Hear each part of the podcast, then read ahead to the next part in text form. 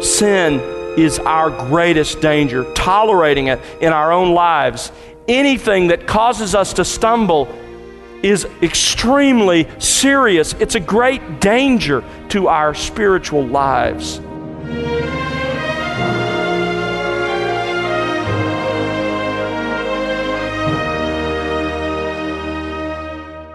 Welcome to The Word Unleashed with Tom Pennington. Tom is pastor teacher at Countryside Bible Church in Southlake, Texas. I'm Bill Wright, and Tom is continuing his current series, The Disciple's Greatest Danger.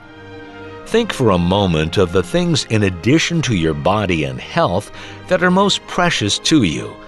Maybe it's your career, your family, or perhaps a sentimental gift. Of all the things that come to mind, truthfully, nothing is more important than your soul's eternal destination. And preparing for it in this life is vital, even for those who've believed the gospel of Jesus Christ. But it's that reality that makes sin the disciples' greatest danger.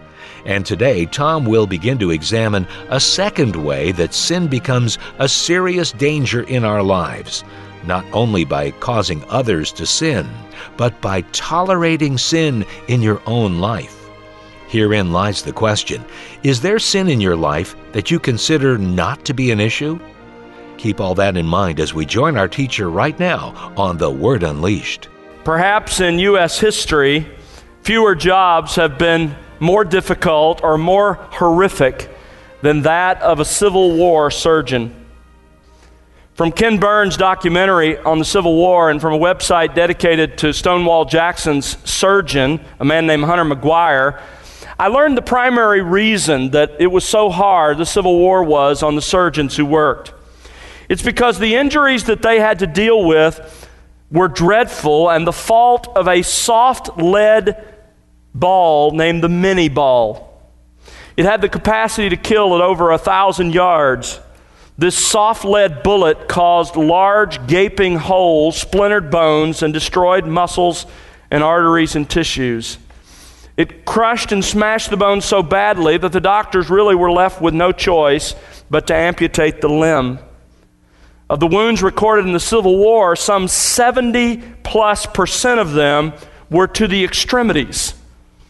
And because of this bullet and its havoc, there was really no option for the surgeon but to amputate the limb. We've all been shocked by the images of those frequent amputations and even the Civil War pictures of, of literally stacks of limbs that had been amputated after some of those horrific battles. That's a terrible image.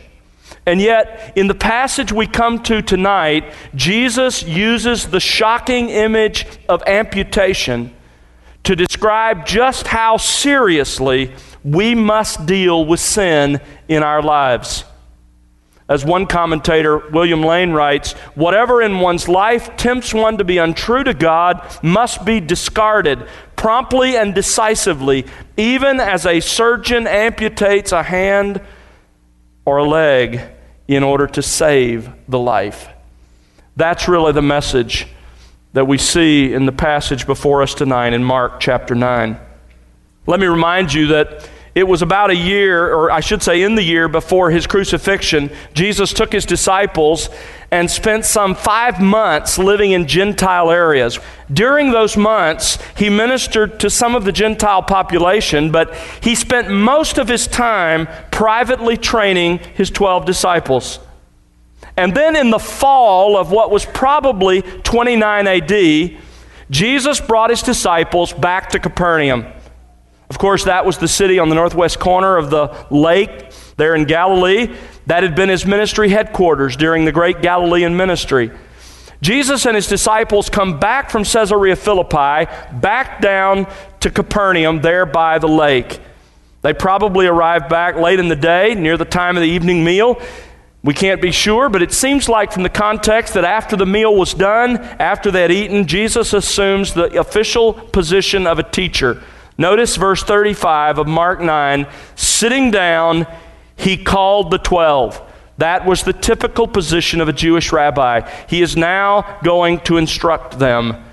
Let me read for you this text. It begins in verse 42 and runs down through verse 48. Mark 9, verse 42. Whoever causes one of these little ones who believe to stumble, it would be better for him if, with a heavy millstone hung around his neck, he had been cast into the sea. If your hand causes you to stumble, cut it off. It is better for you to enter life crippled than having your two hands to go into hell into the unquenchable fire. If your foot causes you to stumble, cut it off. It is better for you to enter life lame than having your two feet to be cast into hell. If your eye causes you to stumble, throw it out. It is better for you to enter the kingdom of God with one eye than having two eyes to be cast into hell, where their worm does not die and the fire is not quenched. Sin is always our greatest danger. And how does the danger of sin in our lives actually show itself? Sin is a real threat to our spiritual lives, primarily in two ways. First of all, by causing others to sin. When we cause others who believe in Christ to sin, it's as if we were sinning against our Lord Himself. That's the essential lesson. And we will face severe discipline. So much so that Jesus says it would be better for you if you were to die a violent and premature death. Tonight, we come to the second way that sin becomes a serious danger in our lives, not only by causing others to sin, but also by tolerating personal sin. Now, before we work our way through the section, it's absolutely crucial that we understand what our Lord does not mean here.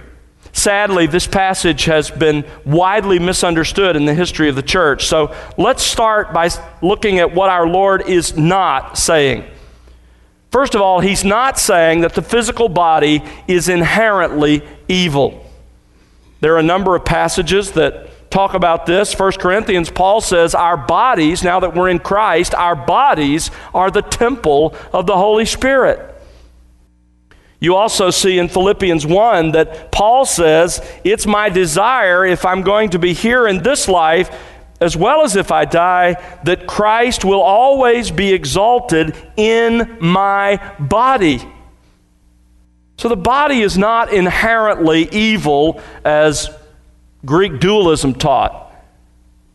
That's not the biblical view at all. So Christ isn't saying that. Secondly, he's not saying that sin is primarily physical, a physical act. That certainly runs contrary to passages like 2 Corinthians 7 1, where we're told to cleanse ourselves from all defilement of both the flesh and the spirit, perfecting holiness in the fear of God. It also runs contrary to what the apostle John says in his first letter, 1 John 2:15, when he says that everything that's in the world that characterizes the world has far more to do with what goes on in the heart, the lust of the flesh, the lust of the eyes, and the boastful pride of life, and then it radiates out into behavior. And so our Lord is not saying that sin is primarily physical. He's also not saying that physical mutilation can somehow protect us from sin or accomplish true spiritual change in our lives. The truth is, the Old Testament strictly forbade masochism and mutilation of the body in various forms. Sadly, though, some in the early church didn't understand that. There were those, if you read any church history, who tried exactly this approach. They misunderstood our Lord's words here and in other places, and they actually mutilated their own bodies. For example, Origen of Alexandria, who lived from about 185 to 254 AD, had himself emasculated because he thought that that would enable him to overcome his sexual temptations. By the way, it wasn't long after that that one of the church councils, I believe it was Nicaea, outlawed the practice, made it clear that that's not what our Lord was teaching.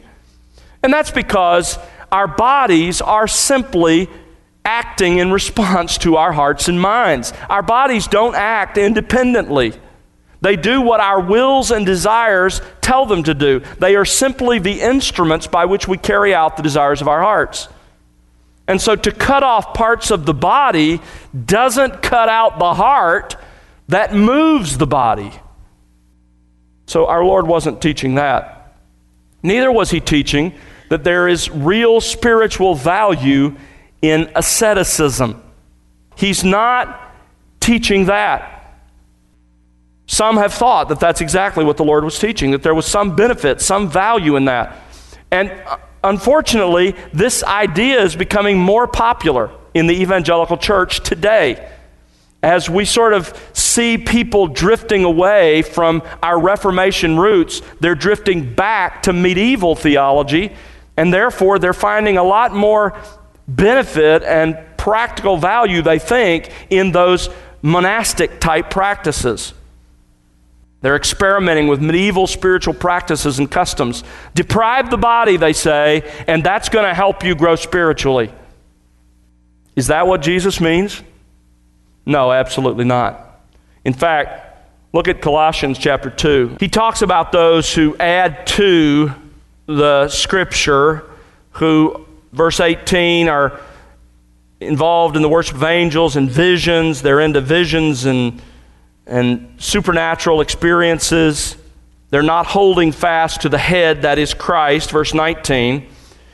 If you have died with Christ, verse 20, to the elementary principles of the world, why, as if you were living in the world, do you submit yourself to these sort of external extra biblical decrees or rules. Rules like do not handle, do not taste, do not touch. This is essentially a form of asceticism. It's saying you need to deprive yourself of certain things. And if you do that, then that's going to make you more spiritual. That's going to put you more in touch with God if you deprive yourself of the things He's given us.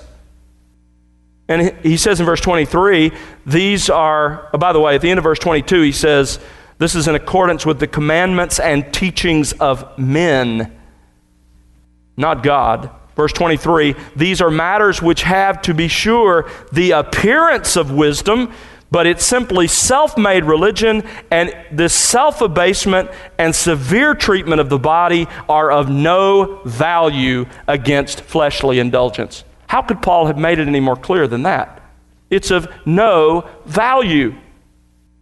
So that's not what our Lord is saying. The Bible does not command or even encourage any form of asceticism. Depriving yourself with the idea that somehow that's going to either earn you favor with God or it's going to make you more spiritual. So, if that isn't what Jesus meant, what does he mean?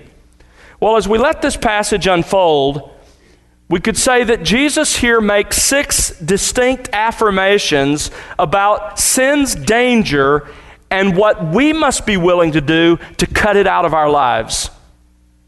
Let's work our way through these six affirmations. Number one, tolerating our own sin is the greatest danger to our souls. Notice in verse, back in Mark chapter 9, in verse 43, Jesus refers to being caused to stumble. He uses that same expression in verse 45 stumble. And then again in verse 47 something causes you to stumble. Jesus says that anything that causes us to sin puts us in such mortal danger that we have to be willing to take extreme measures to protect ourselves. Sin is our greatest danger, tolerating it in our own lives. Anything that causes us to stumble is extremely serious. It's a great danger to our spiritual lives. The second affirmation our Lord makes is not a pleasant one, and it's not popular in today's Christianity, but it's a reality. Eternal punishment in hell is a reality. You know, many New Testament writers comment on this, but no one in Scripture has more to say about hell than our Lord. The word hell is used 12 times in the New Testament. 11 of those times it comes from the lips of Christ. The only exception is James 3 6. First of all, I want you to notice how Jesus here identifies, as he does in every place, that there are only two alternatives after death. The first one is to Notice verse 43 enter life He repeats it again in verse 45 to enter life. Down in verse 47, enter the kingdom of God. That is one alternative after death to enter life or to enter God's kingdom where He rules. The kingdom of Christ, as it's also called in the New Testament. The other alternative is described in verse 43 as to go into hell. In verses 45 and verse 47, it's to be cast into hell. Notice how that ratchets up. In one case, it's to go into hell, in the other, it is to be forcibly thrown into hell. It's a graphic picture, but one that, that really borrows from what you read at the end of Revelation. And Matthew, in, his, in the parallel passage, Matthew quotes Christ as saying, to be cast into the fiery hell and to be cast into eternal fire. So, those are the two alternatives. That's it. There are no other options. Our Lord made it clear it's one or the other. Now, notice how this place is described. In verse 43, he says it is the unquenchable fire. Literally, the Greek text says the fire and then it uses a word that comes right into English the fire, the asbestos. It's literally what the Greek text says the fire, the asbestos. In other words, it's fire that can't be extinguished. Matthew calls it, as you see here, eternal fire. That means it's suffering that lasts forever. In fact, look at Matthew chapter 25. Matthew 25, verse 46. This passage makes it so clear that these are the two eternal alternatives. Matthew 25, 46, he says, verse 46, these will go away into eternal punishment. And then he says, but the righteous into eternal life. Now, notice you have two alternatives again. On the one side, eternal punishment. On the other side, eternal life.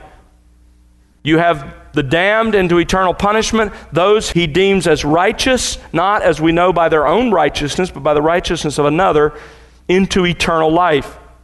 But the key here is the words for eternal are exactly the same. So, whatever happens to the righteous, however long that is, is exactly the same duration as the punishment of the wicked. It's eternal in the same way that we enjoy eternity. So, however long eternal life lasts, there will be eternal punishment. Now, back in Mark 9, Jesus also teaches here that those who we cast into hell will have bodies. Notice verse 43 having your two hands to go into hell. Verse 45 having your two feet to be cast into hell. And verse 47, having two eyes to be cast into hell. It is a place, according to Jesus, where there will be bodies. We understand that even from Revelation, don't we? There, John the Apostle describes a resurrection in which the unrighteous are raised from the dead, united with their bodies, and then cast into the lake of fire, as it's described there. And with that in mind, our Lord here and in Matthew associates this place of eternal punishment with fire. The word fire is used more than 20 times in the New Testament to describe hell. Here's just a few examples the fire, unquenchable fire, the fiery hell, the furnace of fire, the eternal fire, the fiery hell. In Matthew 18 again, the fury of a fire which will consume the adversaries, the punishment of eternal fire, the lake of fire which burns with brimstone, the lake of fire and brimstone, the lake of fire, the lake that burns with fire and brimstone. All of those from texts in the New Testament, and those last from the texts in Revelation. Fire. What does the fire refer to? Are they literal flames as we know them?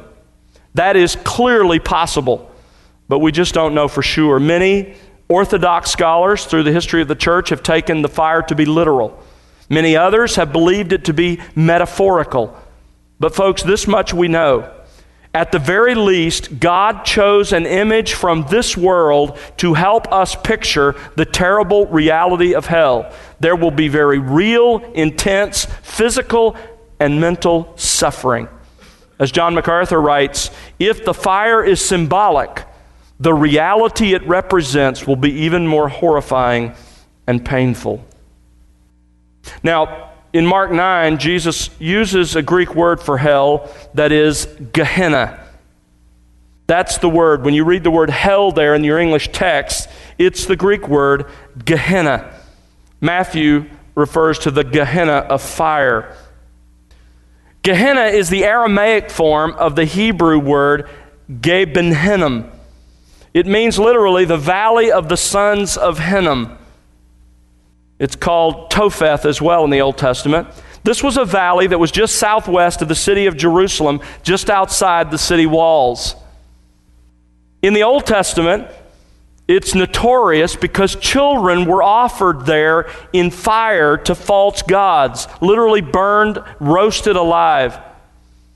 But once the people repented of their idolatry, this site where that happened became a kind of pariah. And Josiah declared the place to be unclean in 2 Kings 23. By Jesus' day, in the New Testament times, it had become the garbage dump for the city of Jerusalem. A trash fire burned there all the time, giving off a horrific odor. Because of the trash, it was also infested with maggots. So it served then as a profound picture or image of the reality of eternal hell. In addition to that, sometimes the bodies of criminals were dumped there and burned instead of receiving a proper burial. So Jesus often uses this word to describe hell. It's like Gehenna, he said. Notice verse 48, how he describes it there where their worm does not die and the fire is not quenched. That verse, as you see, is in all caps. It's taken from the Old Testament. It's specifically taken from Isaiah 66. Turn back there. Isaiah 66 and verse 24, the last verse of Isaiah's prophecy. Isaiah says, They will go forth and look on the corpses of the men who have transgressed against me, God says for their worm will not die, and their fire will not be quenched, and they will be an abhorrence to all mankind. Isaiah here pictures believers gazing upon the corpses of God's defeated enemies. The picture is of a battlefield, and those who have rebelled against God have been slain by the divine warrior. And now their carcasses litter the battlefield what follows that is so bad that the rabbis, when they read this portion of Isaiah, changed the reading when they read it publicly. Because on occasion, the victors in a battle would leave the bodies of their victims on the field unburied. It was the ultimate act of desecration. What the birds didn't eat, the worms finished. In our world, when a maggot consumes its prey, it dies. And when a fire has burned up its fuel, it goes out. But here and in our Lord's words in Matthew 9, in hell, the maggot doesn't die and the fire never goes out. That is figurative language for the eternal duration of hell. Now, this is hard for me to say. This is hard for me to preach. It's hard for you to hear. But, folks, understand this most people in our world today cannot allow the possibility that there is a place of eternal pain like this. But there is no question, as you can see, that our Lord taught these things about hell. And so to reject hell is to reject our Lord.